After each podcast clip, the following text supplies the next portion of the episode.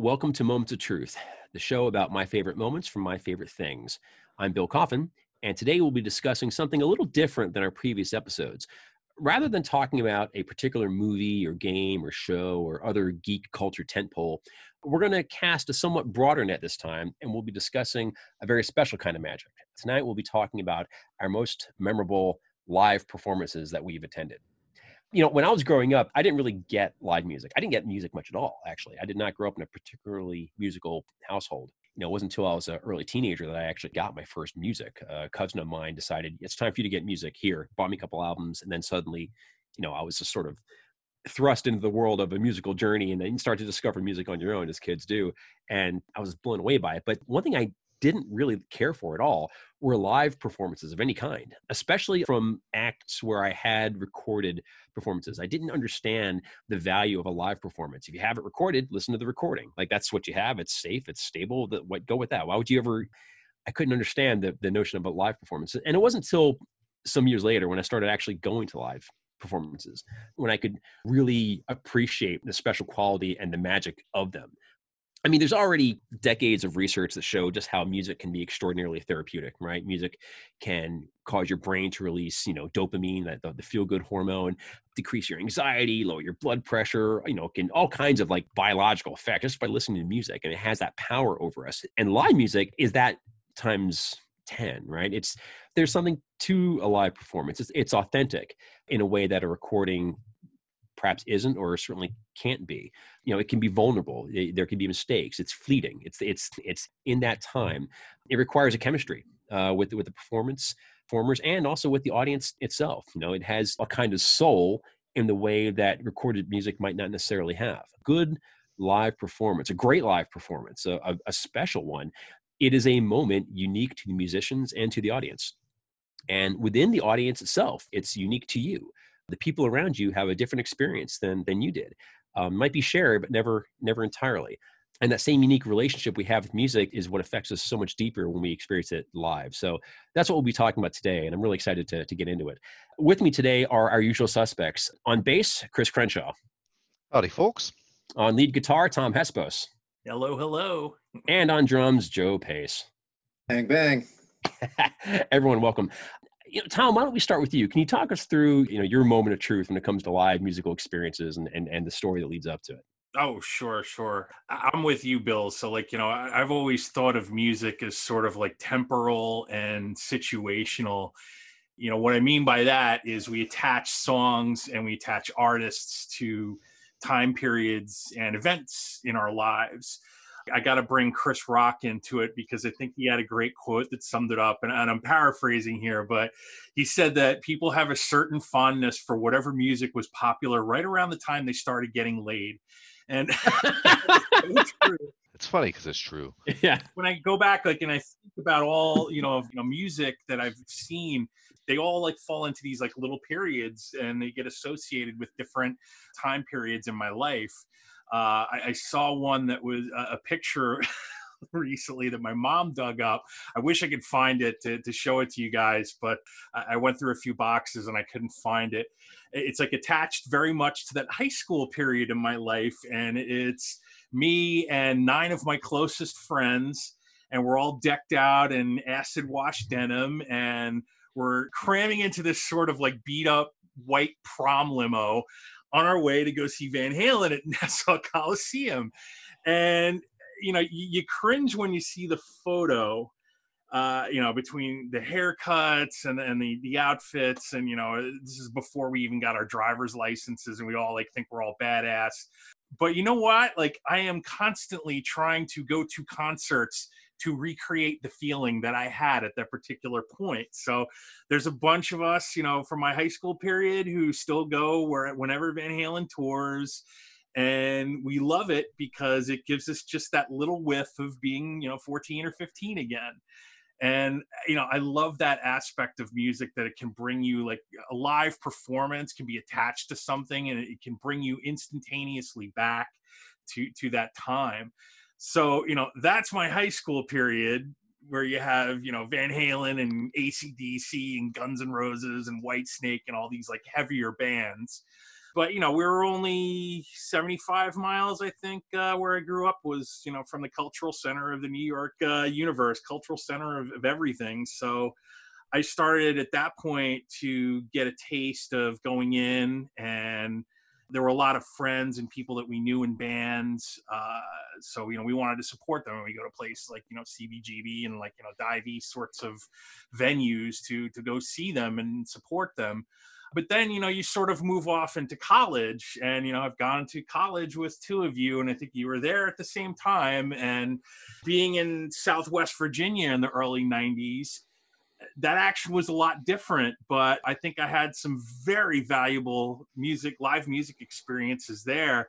I think probably the highlight of that was uh, I got to hang out uh, with the Gin Blossoms in a hotel room after they had played. I, think it was JMU. I'm not. I'm not 100 percent sure, but uh, that would be James Madison University James for those. Madison University. Yeah. They opened up for Toad the Wet Sprocket, uh, which was you know a favorite band of mine at the time. What happened there was you know we were at the concert and Gin Blossoms gave like their hotel information to this like really insanely hot girl that one of my fraternity brothers was hanging out with, and we just kind of went to the motel and jammed our foot in the door. Like, they, the thing that I loved about it was they were so cool about you know us being there, even though like we weren't supposed to be there.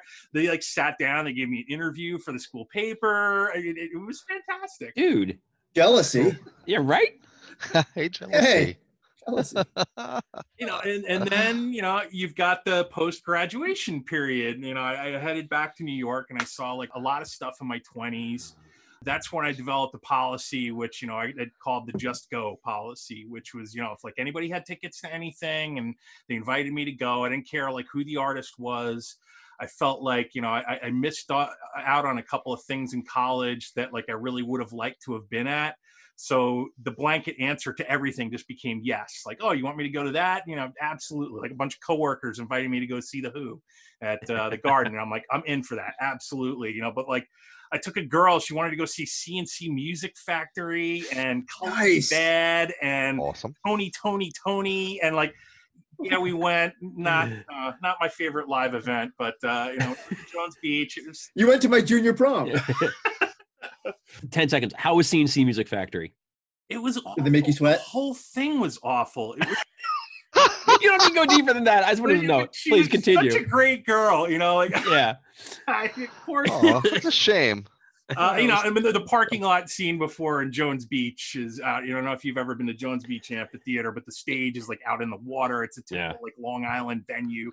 All the actions in the parking lot ahead of time. So you know, uh, there was that fun that came with it too. But I had another period. I call it the dot com period. When you had a new company that was launching, you had to do it with appropriate fanfare. So I got invited to this, and I swear this happened. And if you don't believe me, I uh, I have witnesses, but um, CNET and Intel launched this thing called Media Dome back in the day. It was I want to say it was 1999, and me and a couple coworkers got invited to the launch party. And uh, you know, we went there. We drank a couple dozen free Heinekens, and somehow I'm really fuzzy on how it happened, but I ended up on stage with the Fugees. wow. And, you know, I think it was, you know, my friend Frank was kind of making a pain in the neck out of himself, like at the front of the stage. He's like, this guy can play, you know. So I'm up on stage with Wyclef, and I'm like, all right, let's do a song.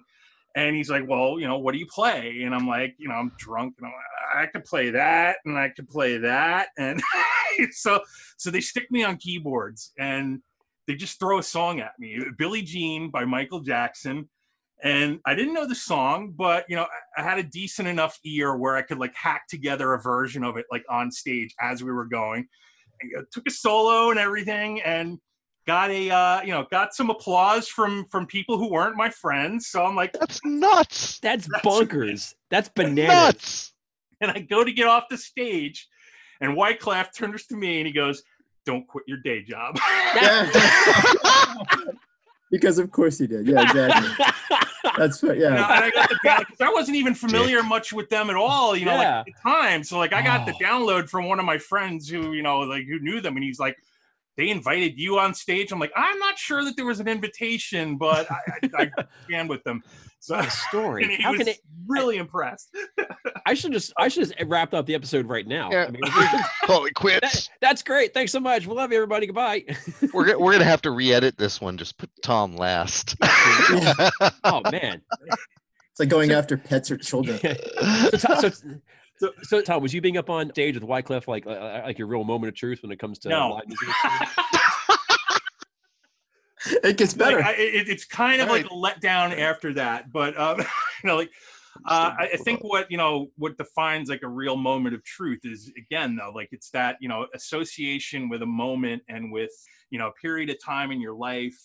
And uh, you know, there was a period of time in my life where, like, you know, I just started basically a consulting business out of my apartment uh, in New York on the Upper East Side it was one of those things like I, I think I really just needed to have a musical moment, you know. And I, I was going out to San Francisco because I, you know, I had a I had an existing client and I had a new client I needed to put in some FaceTime with, and you know, this existing client that was doing a sales conference. So I'm like, all right, I'll put the things together and I'll go head out to San Francisco for a few days.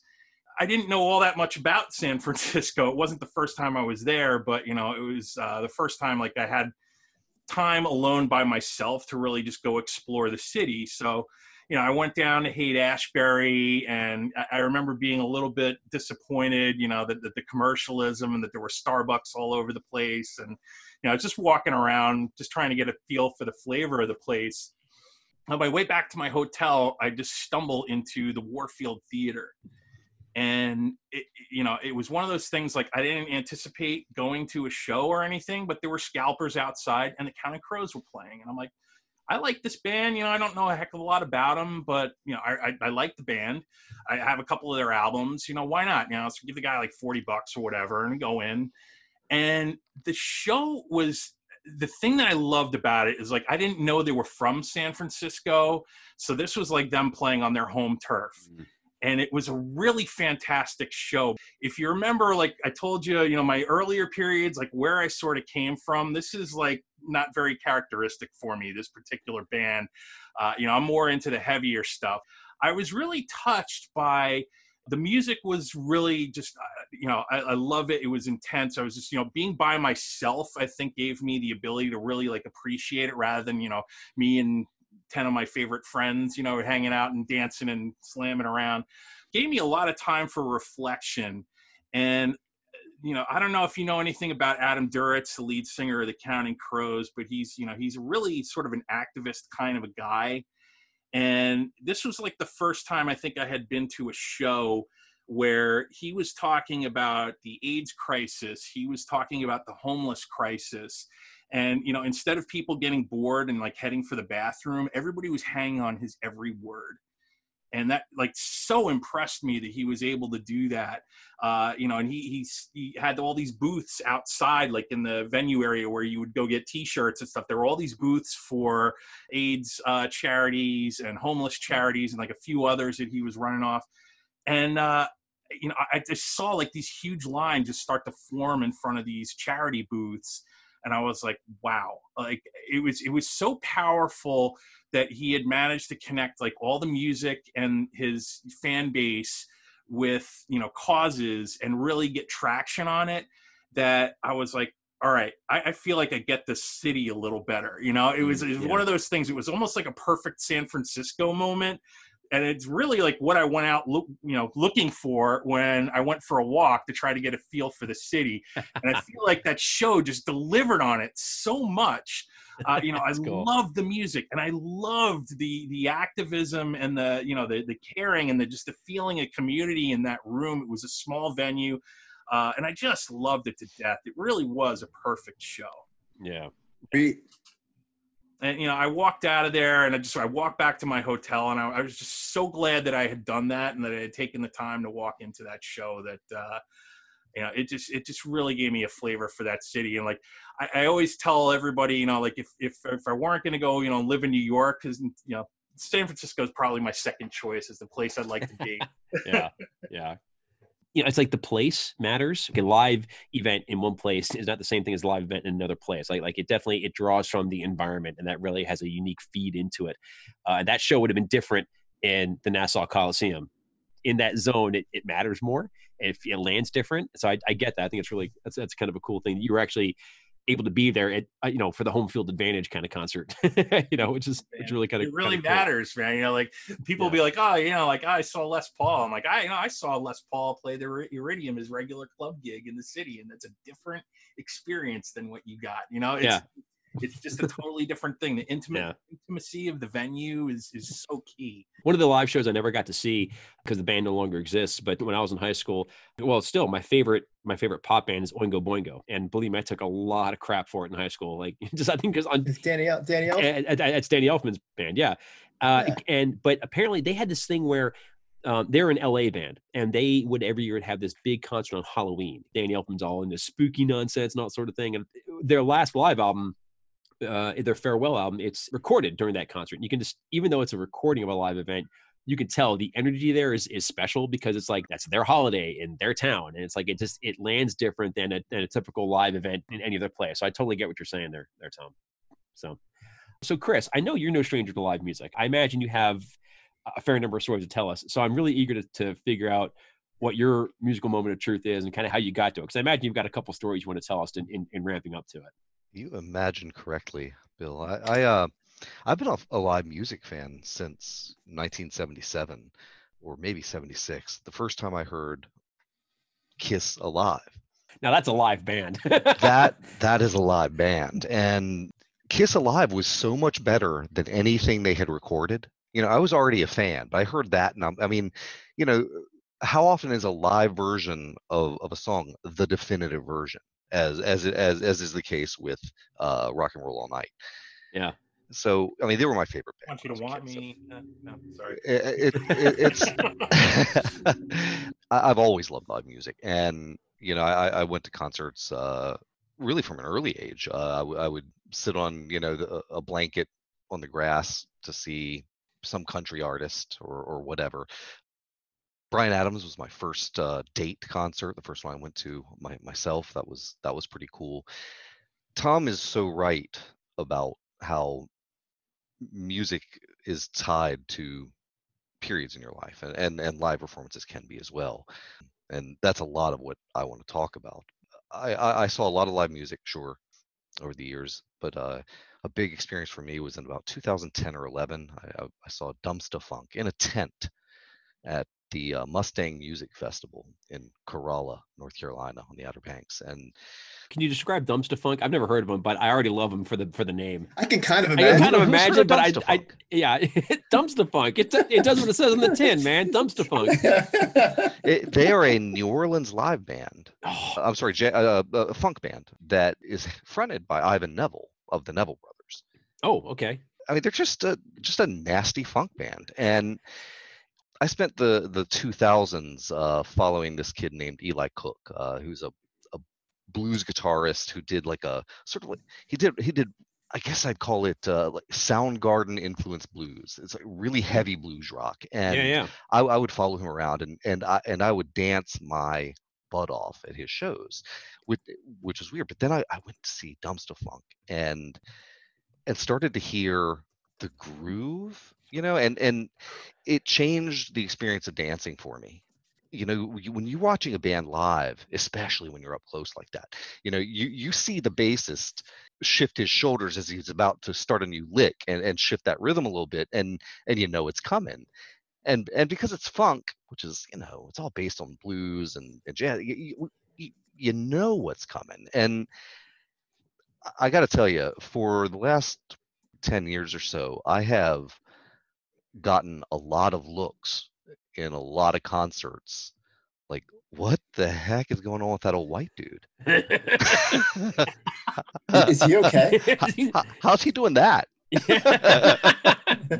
So that night at- that night at uh, at Dumpstaphunk i mean i was i was in the groove and and ivan neville leant down he, he leaned down off the stage and he gave me some dap and just like it, it was like you know the angels just you know spread its wings above me and the light just poured down That's so good. and That is so good. billy I, you may even remember this because a friend of mine at the time still a friend of mine apparently took some video and and she she said she was going to put it on facebook and she never did and i was always super disappointed because i was like you know what i want documentary evidence Yeah, Well, I'd pay, no, I'd pay cash money to see that. That'd be good. More recently, uh, our own Tom Hespos uh, came to DC and went to a Galactic show with me, another New Orleans funk band that I. Uh, I have to thank you, by the way, for be a lot turning me on to. Galactic. I never knew them until you were like, I have one word for you, and that word is Galactic. And you do your homework. And I was like, okay, whatever. And I listened to it, and I was like, my jaw just unhinged from my my the rest of my skull. I had to put it back on again. I'm like, holy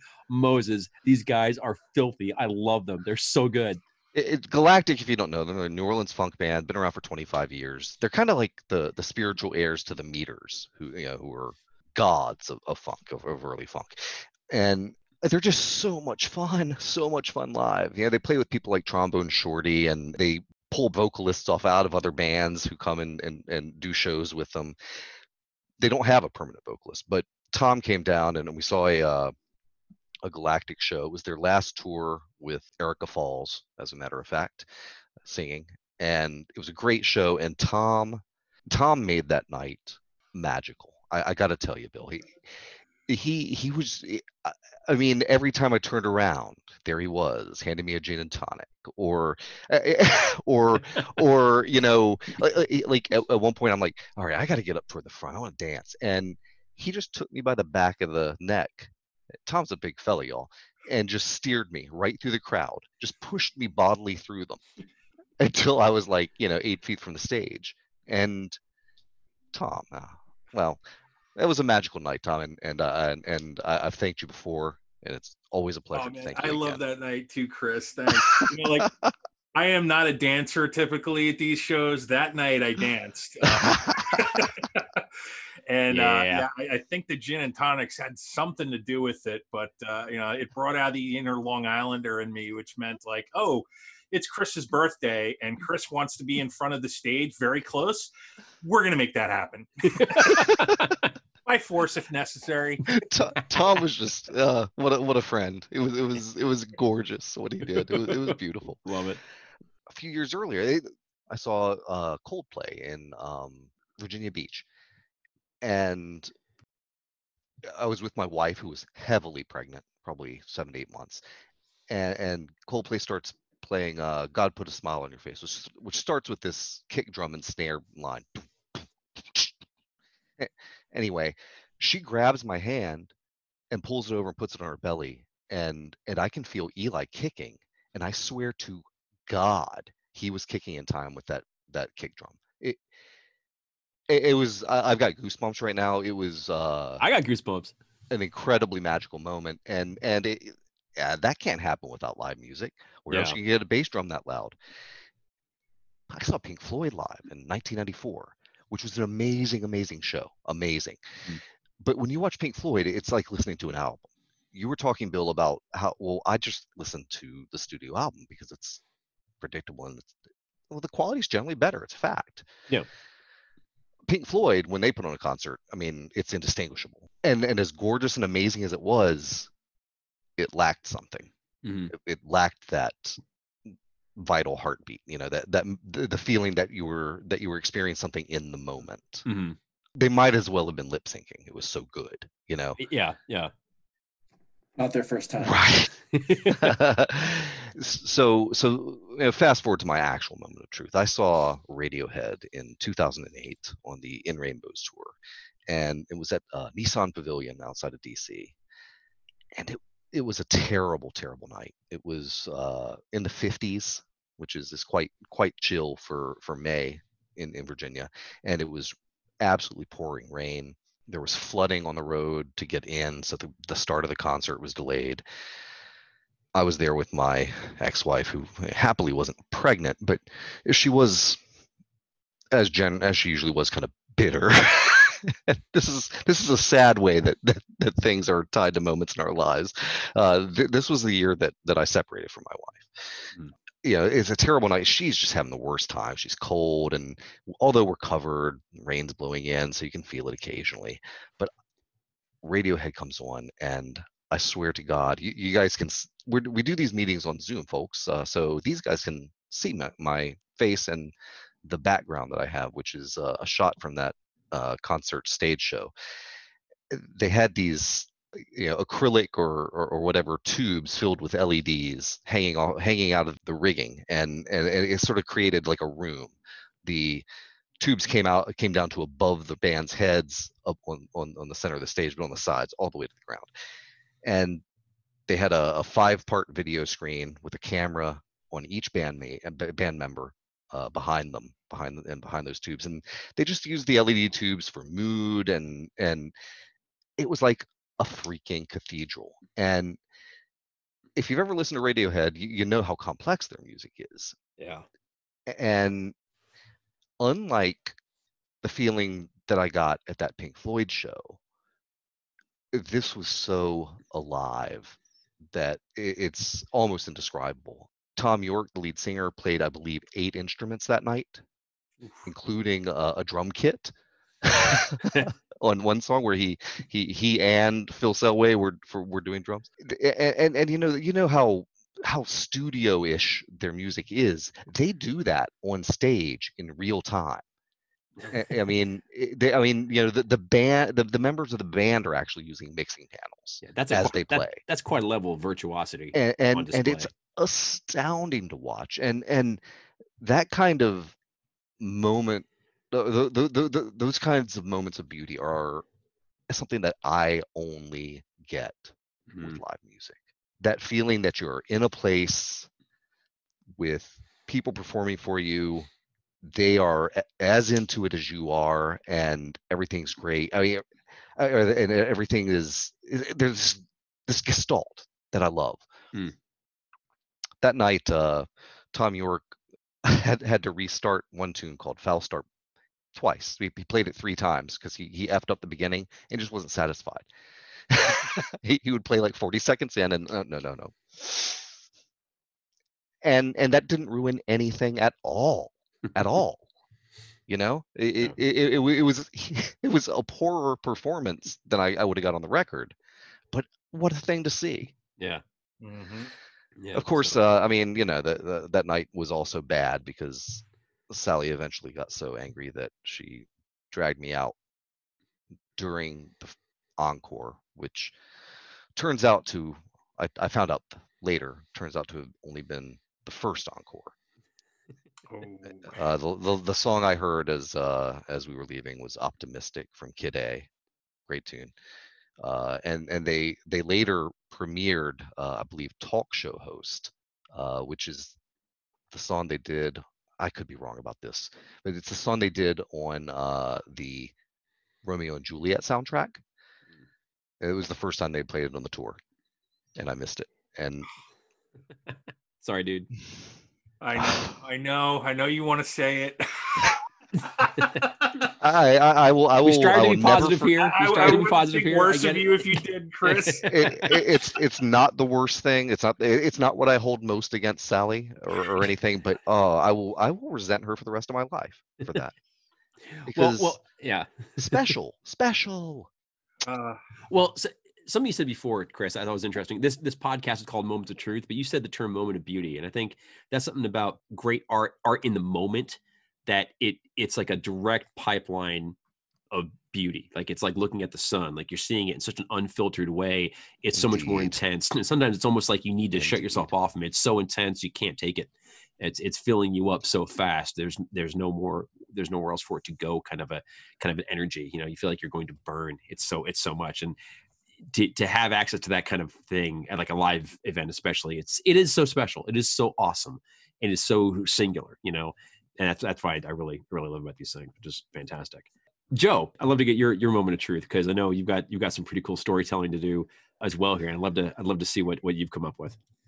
Uh, yeah, thank you. You know, it's funny compared to you guys. I don't go to shows that much. Uh, we never really had money when I was a kid to to go to shows, uh, and as an adult, I've been a few times to see my favorites.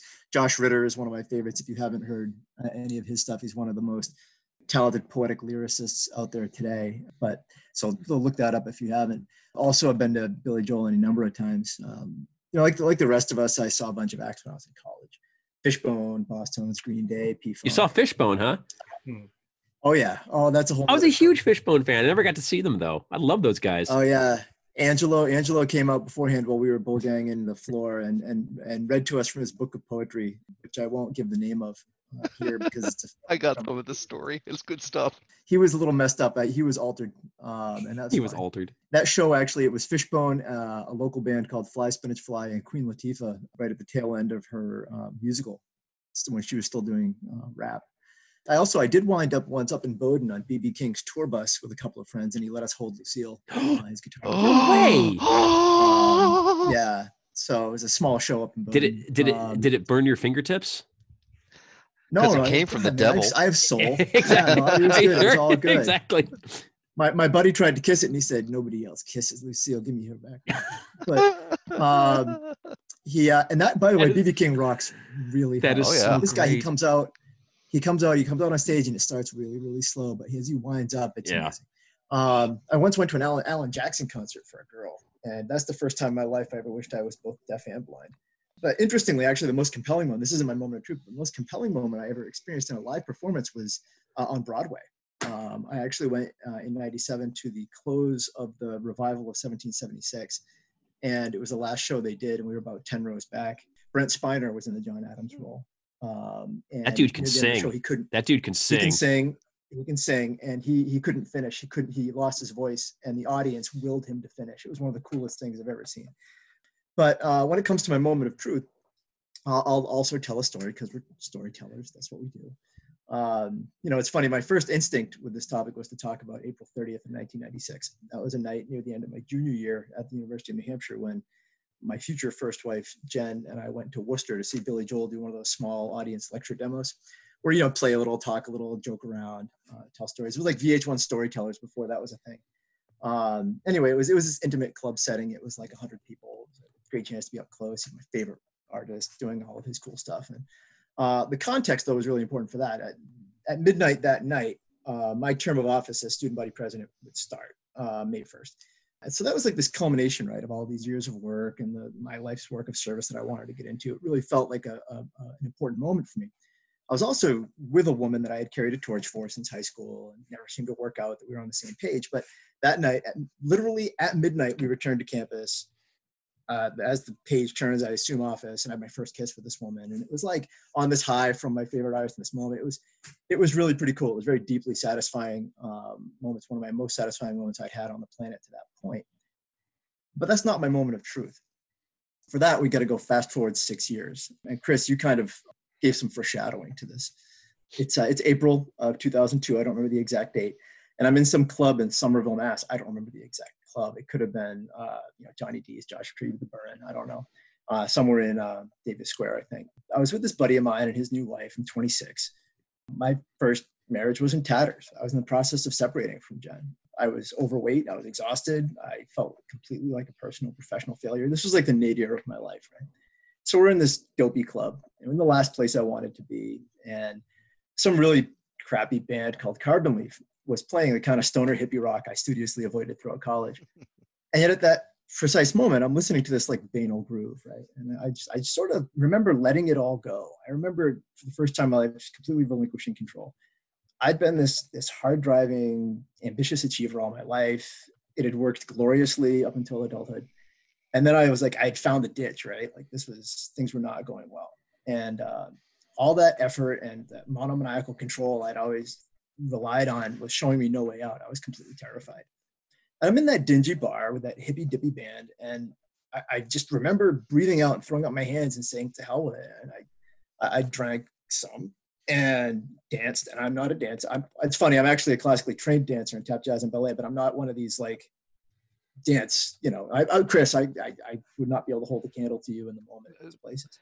I, I could be Um, pathetic for all I know. So, well, you know, no, there's not. There is li- literally nothing pathetic about dance. It's it's the highest form of human physical expression. Um, I have to support you there. I think skill does not need to meet enthusiasm when it comes to dance, and under the right conditions, one is just as good as the other. Yeah, with the possible exception of Elaine Benes, I Right. think you're correct. uh, so I, I I just I came to grips, and that was the first time at 26. I came to grips with the fact that I wasn't going to pitch a perfect game in life, and that it was going to be okay. Uh, I accepted that there were bruises and pain and, and and suck, and I acknowledged that better days would come. They might not be the days that I expected or that I planned, but days that would bring joy and accomplishment, and satisfaction of some different uh, other beautiful kind.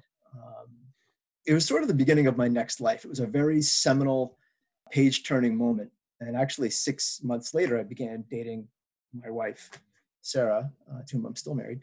And to this day, when Carbon Leaf's Life Less Ordinary comes on, I, I'm there. I'm in that moment and I have this surge of hope.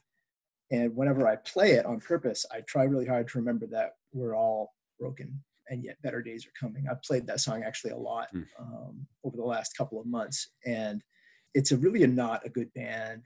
And they have this one halfway decent song that I wanted no part of, and yet it's become, you know, a, a key component of my discography because of um, when it happened to me and how it happened to me. this is a great story because it speaks to that unique power of a live music event where it may not even be a band you're particularly into, you know, but you know, but it can conjure this energy that's unique to you, unique to the scene, that moment, unique sonically, and it comes together to provide this really special effect. It can't be replicated in any other way. Not just a, special effect like, wow, I had a great show, but it can these moments can be they can be like a fulcrum point. It can be a moment of great reflection or great awakening. You know, like music can unlock these doors um, and a live event can do it, uh, which is which I'm always been so fascinated by them. And I just, I just, I love the story so much because these guys weren't your favorite band. It wasn't your favorite song. It was a song. I, I'm guessing you you heard the song for the first time, right? Like, Yeah, yep, mhm, yeah.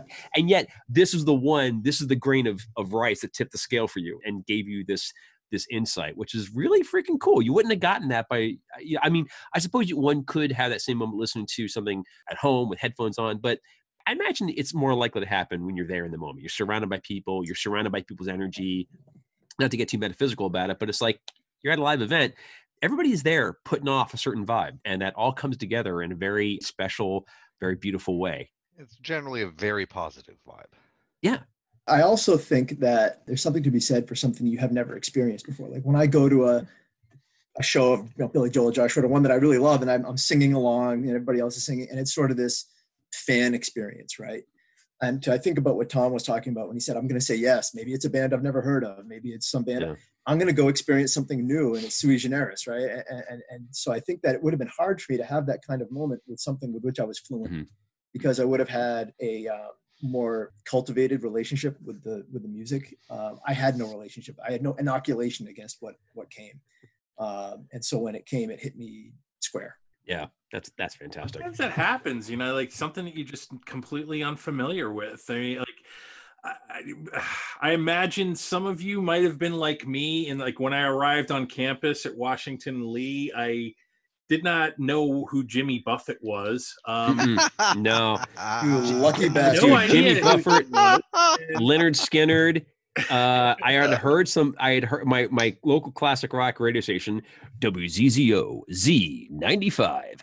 Um, they they would often play tracks off the Steve Miller Band's Greatest Hits album, which apparently was the law. Every you had to buy at some point, but I never did because why bother? Because everybody I knew had it. right? Yeah. you know, but I didn't know. Yeah, Can I borrow this? Yeah. yeah. To your point, Tom, I came from the exact same zone of music, and so I was just as much a fish out of water when I got to school as, as you were as you were saying.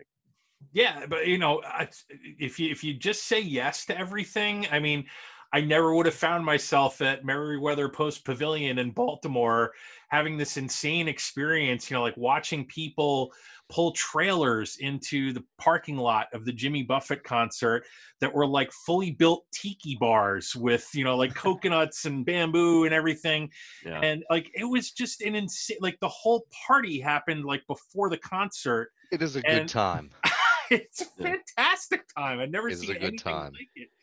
and uh, you know, like it, it introduced me to actually like I, what I think is kind of like more of a cultural experience than anything. I've been Yeah, I wouldn't call it a musical experience. but you know, I loved it. You know, and yeah. like Oh yeah. guy goes Yeah, out it's great. play, uh, you know, in Montauk and, and Southampton College and stuff out east on the island, you know, he had I think he had a place out there at some point, and uh, you know, I'd never been out to see him. So, you know, I took my whole family one time. We got Tommy Bahama shirts and we went. It was a great time.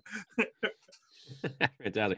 I don't, you know, you guys have been impressing me with some of your really cool close encounter stories with with major musical talent. I have no such stories, but I will say my brother Frank uh, got to go sailing with Jimmy Buffett one time. He was on the sailing program down in the Caribbean for a summer, and their boat came in, you know, to this little island one time. They pulled in the dock for the night, and Buffett pulls in right next to him on his boat, and he's like, "Hey, I'm going out a little." And he saw that there are all these teenage kids. He goes, "Hey, I'm going out, you know, for another, you know, quick spin around the island. Anybody want to come with me?" and everybody on Frank's crew was like, "Yeah, no, I'm kind of beat." And Frank didn't even know who he was. He just he, he's, he's like, "I'll go, sure." And that's how he meets Jimmy Buffett and is sailing on on this boat with Jimmy Buffett in the Caribbean, just like two little pirates doing their thing. I was like, dude. you know, as I said at the top of the show, you know, I didn't grow up in a particularly musical household. My mom didn't really listen to much music at all. My dad didn't listen to much music at all until in later years, strangely, he became enamored of Broadway. Hmm. And he was not the kind of guy you would have thought would be into theater, but he loved going to Broadway shows. He loved listening to those soundtracks. And along the way, he became a massive Barbra Streisand and Kenny Rogers fan. And again, if you knew my dad, none of these things add up. And so I'm like, that's the musical legacy you have to guide me with? This? Dad, come on. I went to school, you know, seriously into, like I said, Oingo Boingo, really into metal. You know, my first show I ever went to actually was at the Felt Forum. I saw Anthrax, Megadeth, and uh, no, sorry, Anthrax, Nuclear Assault, and uh, Helloween. You know, I went to school in Virginia, like Tom and Chris, and and the musical scene there was totally different. And so I got exposed to a lot of music I hadn't listened to. But more importantly, I got exposed to a lot of live music. Relatively small school, 16 national fraternities there, right? So which is remarkably Greek social life. And a lot of these fraternities often had live bands at least once a month or so. Band parties were just a big deal. Sometimes there are these really cruddy little local bands. Sometimes there are these great bands, you know, that were just getting started, you know.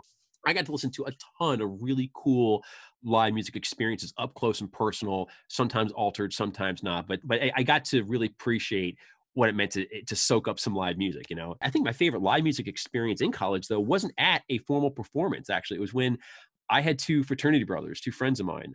One's name is Travis Corder, the other's name is Neil McKenzie. So Neil was this very unusual, fascinating dude. I love Neil, Canadian fellow who was a bagpiper, among other things. and Travis was from Florida, and he was this cool, like, it still is. He does this like cool folk rock, you know, guitar playing. And he was just and and I would hang out at Travis's place all the time, listening to him play. Neil would come over every once in a while. And one time he's like, "Hey man, um, want to do some tunes?" And Travis is like, yeah, sure. He goes, I'll be back. And he goes and brings back his full bagpipes. And suddenly he and Travis just start jamming. Hmm. And it's it's this like this kind of music I had never heard before. It was very much like Celtic folk jigs and reels. And they were just, and this is a very you know organic kind of music where you just you know it's improvisational it's just it just rolls and and ebbs and flows and they did this reel called moving cloud which um, i was just entranced by how fantastic it was and how these two guys had never played together, let alone this song, but the chemistry was so in sync like Travis is there playing rhythm guitar in the background. He's letting Neil do his thing with the pipes. Neil would back off and Travis would come up with the guitar. And the two were just so marvelous. It was like I really felt like it was like to be in the presence of a spell being cast. I was that ensorcelled by the moment and it was so fantastic and i so loved it and i've in years since i've bought several recordings of different people doing moving cloud and not a one of them touches just the sublimity of being there watching Trav and Neil just jam out Moving Cloud. And it was such a fantastic time. And we weren't hammered or anything. We're just hanging out. It was like a Tuesday night. And they just decided no homework, tunes. And they just played. And I was like, this is what it means to play. And I I so appreciated that moment. And that was really that, that moment I come back to quite a lot when I think of like why do I love why do I love live music? You know, it's really really cool thing. And I had a kind of a similar moment many years later, actually not long ago, when my son played live. My son Connor, mm-hmm. who's now 17 years old, and so we live now near the city of Asbury Park, New Jersey, which has got a pretty pretty cool music scene. For those of you who don't know, Asbury Park and my part of Monmouth County. It's the stomping ground of Bruce Springsteen, of Jon Bon Jovi, a couple others. Jon Stewart lives nearby, but he's not a musical dude. But Asbury Park has got these venues that are these very famous venues. And so my son goes to this music school in Asbury Park. The whole deal is to get you to play in a band and to get you to play live. And so rather than having recitals, they have these, you know, big gigs. My son has played at, you know, the Stone Pony. He's played at these other places that these and, and he and he can give you like what it's like to be on there. Like, yeah, the pony's cool for this, but it sucks for this. I'm like, dude, I that's that's a virtuosity. I, I mean, that's a credibility I don't have. That's really cool. You can say these things, you know. Like the backstage of this place is awesome. This one's no good. But I'll never forget. It was I think it was like his second or maybe third big gig where he's playing with this one band, and um, and Connor's really getting good, and he was clearly he was the oldest guy in the band, the best one of them. And the band, frankly, was kind of a hot mess when they played. This school's smart. They they know the parents, you know, the rough age the parents are that are paying. So they have them play music that I know, right? So they like they go up, they do their big gig and they're playing Pearl Jam, they're playing Nirvana, they're playing songs. I'm like, yes, rock on, you know. So at this one performance, they're playing one of my very favorite songs of all time, which is uh, "Zombie" by the Cranberries, and they get up there, and it's not, it's you know, it's it's a little little iffy, but then Connor steps forth and is doing lead guitar and starts shredding that wailing, plaintive guitar solo in the middle of it, you know. And as he's doing it, the band coalesces behind him, and they get their act together and he's leading them on and the music that that song builds up and it's like it was building and building and I was looking at my son and he's just holding it together by dint of this guitar he's shredding on. And it's like he was standing on a mountain casting lightning. And just all of a sudden, just my eyes just opened up and tears ran down my face. And I was like, he's look at the look at what he's doing. Like this is such a wonderful thing. My son is conjuring this this fantastic thing that otherwise there would have been nothing there. There would have been silence, you know. And and again, it's like the power of live music. And I got to watch him do it, and I was so so thrilled because I can sing a bit. I never learned a musical instrument. I'll never be that guy on stage, apart from you know karaoke night, which I can't turn down karaoke. That's a totally different thing. But seriously, he was there on stage crushing it, and I was like, I wasn't as proud of my son because I was proud of my son. I am proud of my son, but I was in awe of my son, and that was a that was a really great moment, and and that music made that happen. But that's actually not my moment of truth. Really? Believe it or not, it's not my moment of truth. There is nothing like watching your kid rock out like that. Like, oh, th- that feeling is universal. Like when you're able to see them do that and have that culminate. Yeah. I, am going to say it's not my moment of truth only because it only happened like a year ago. I think as time goes on, that'll probably become my moment of truth. But mm-hmm. for now, the, the moment of truth is something that happened before then. And again, it's another one of these moments that I think kind of helped lay the groundwork for me to be receptive when my son did these things. This was a moment took place on May 3rd, 2007. And I was in I was in New Orleans. So when Chris was talking about New Orleans bands, I'm like, okay, mine's about a New Orleans band. And New Orleans is the most musical city on the face of planet Earth. Yes, it is. Bar none, right? And at that time, I was working for a trade association, and we had this really big conference every year, and it was in a different city every year.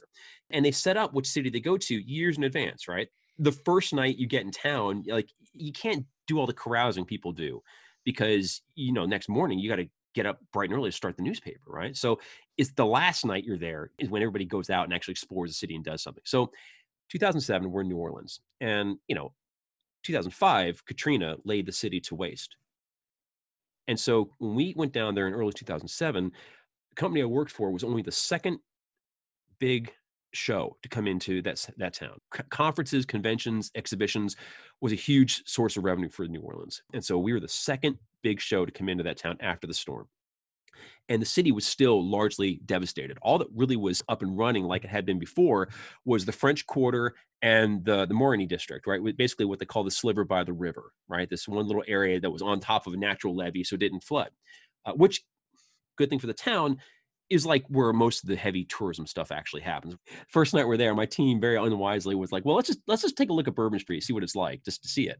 Well, you know, Bourbon Street is one of those places on the planet where it's like everything you've heard about is absolutely true. It's like the Star Wars cantina, but with real people, and it will swallow you up whole and spit out the seeds. And you're like, wait a minute, I thought we were just having a drink. And then next thing you know, you and three of your colleagues are literally arm in arm, blind drunk, trying to get home before you completely black out, wondering where did my night go? And that's kind of what happened to us. It was it involved hurricanes, it involved absinthe, it involved all kinds of shenanigans. It was stuff I can't repeat. Um, it was just a crazy night. And so we all wake up like feeling like we've been mugged by the city itself. Like, how did this happen? None of us meant for this to happen, right? So the last night we're there, like, okay, let's go out again. But this time, let's actually remember it.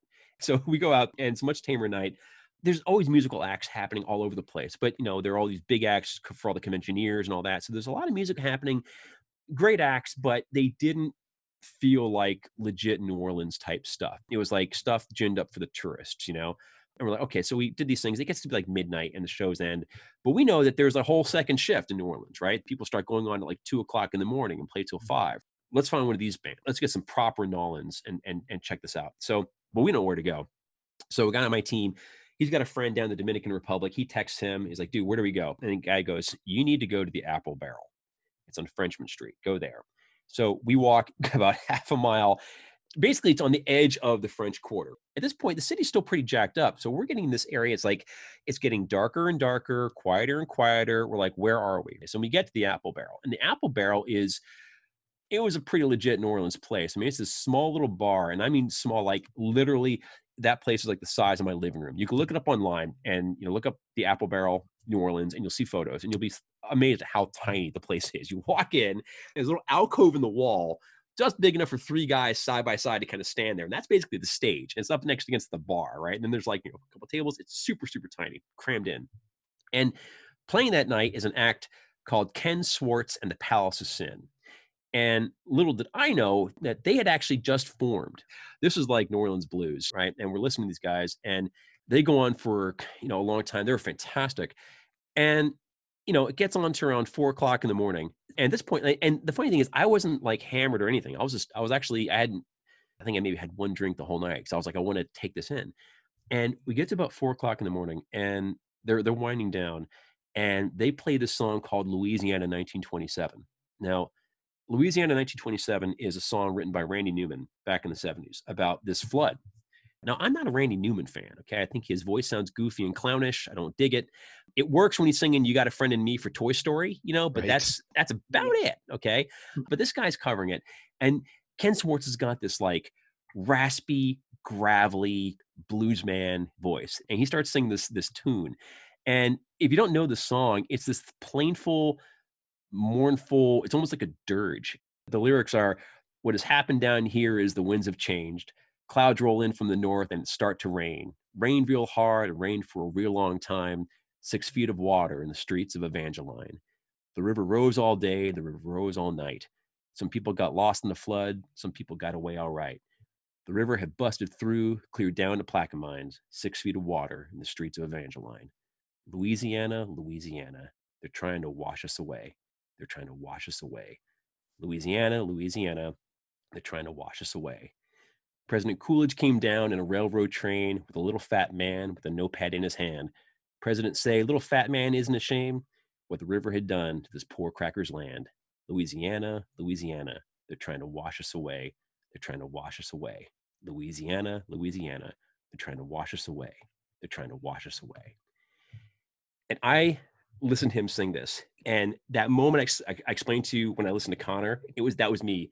And just my whole, I, I don't know how to explain it. I just felt like a door opened up and just, I had never felt such raw emotion coming from art before because it wasn't just a great song, well done. It was this guy was was singing a funeral wail for his town. Like, he, like I felt like he had channeled all the pain and anguish that everybody in New Orleans felt when they saw their city drown, when they saw the government leave them behind, when they saw the waters recede, when they saw that they were going to rise again, and then when they saw people come back. And it captured all those things. And I was so I, I couldn't contain myself. I couldn't explain it. And my my coworkers saw me. I was having this complete breakdown. But I had never felt so opened up by music before. I never felt so vulnerable to it. And so, you know, it, it, I just felt like I was getting a a beam right from the sun. you know, it was it was that powerful. I didn't think I'd ever feel that way again until I watched Connor play. To be honest with mm. you, the Connor that was the first time I felt that intensity, it, unexpected, unbidden, and just hitting me, and I had no defense for it, and nor would I ever want one.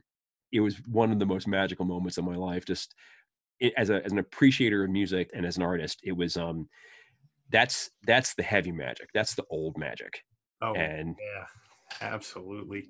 Uh, now I feel like we've got to put together a New Orleans trip after COVID. You know, it's heck yeah.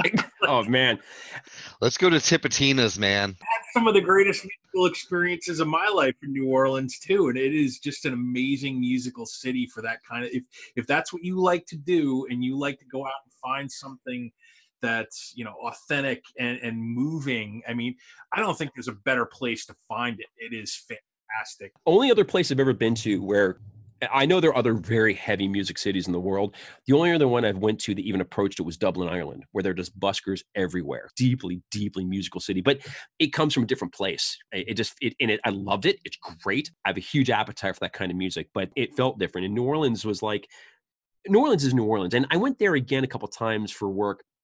And a few years ago, I went again for the same conference actually, but the mood was different because the city was kind of back to normal Mm. And so there wasn't this sense of recent tragedy everybody's trying to get over. So that was in the air when I was there that first time. And I think if I'd seen Ken Swartz and the Palace of Sin sing that song again, it wouldn't be the same. Wouldn't. No. I saw other bands that were kind of like what Chris is talking about. Just, you know, I saw this one band and they were just, there's like six or eight guys. I got a brass section. They're just playing their booties off. It, they're going so hard. And it's like, they, some of the most energized musicians I've ever seen have been in New Orleans, you know, and it's like it's all part of a of a thing. Like when Katrina happened, I put on my, my risk management hat. I'm like, you know, this city will flood again one day. Maybe the smart thing is to walk away from the city and not rebuild it, which is an incredibly callous thing to think yeah. if you've never been there. And thankfully, I got to go there and realize this city must never perish from the face of the earth. Absolutely not it was a great moment where I realized just how little I knew what I was talking about when it came to that thing. I was like, this most cities are like this, frankly. But I was like, New Orleans is a very, very special, very precious place. It's is a unique. I mean, I've been to a lot of places in this world. There's something about New Orleans that is just really unusual, and the music is a big part of it. You know, we get back to kind of a final thought as we wrap up, and I think I'd like to rather than offer my own thoughts on this, I want to read to you something. It's an excerpt from an essay by Aldous Huxley called "The Rest Is Silence." It's it's from Music at Night and Other Essays, uh, which he published in 1931, and uh, I excerpted some some pieces of it, but I think they kind of speak a little bit to this mystery and magic of the things we've been talking about. And he writes, "From pure sensation to the intuition of beauty, from pleasure and pain to love and the mystical ecstasy and death." All the things that are fundamental all the things that to the human spirit are most profoundly significant can only be experienced, not expressed. The rest is always and everywhere silence. After silence, that which comes nearest to expressing the inexpressible is music. In a different mode, on an, another plane of being, music is the equivalent of some man's most significant and most inexpressible experiences. By mysterious analogy, it evokes in the mind of the listener sometimes the phantom of these experiences, sometimes even the experiences themselves in their full force of life. We are mm-hmm. grateful to the artist, especially the musician, for saying clearly what we have felt but never been able to express. When the inexpressible had to be expressed, Shakespeare laid down his pen and called for music. And if the music should also fail, well, there was always silence to fall back on. For always, always and everywhere, the rest is silence. Guys, thanks so much for being with us tonight. This is Moment of Truth, and uh, we will see you next time. Moments of Truth is hosted by Bill Coffin, Chris Crenshaw, Tom Hespos, and Joe Pace. This podcast is edited by Derek Eisenhart. The Moments of Truth theme is a mashup of The Clermont by Flash Fluharty and a little help from a Texas Instruments Speak and Spell. For more Moments of Truth, be sure to subscribe to this show wherever you get your favorite podcasts. And for hundreds of additional write ups of my favorite movies, please visit billcoffin.com.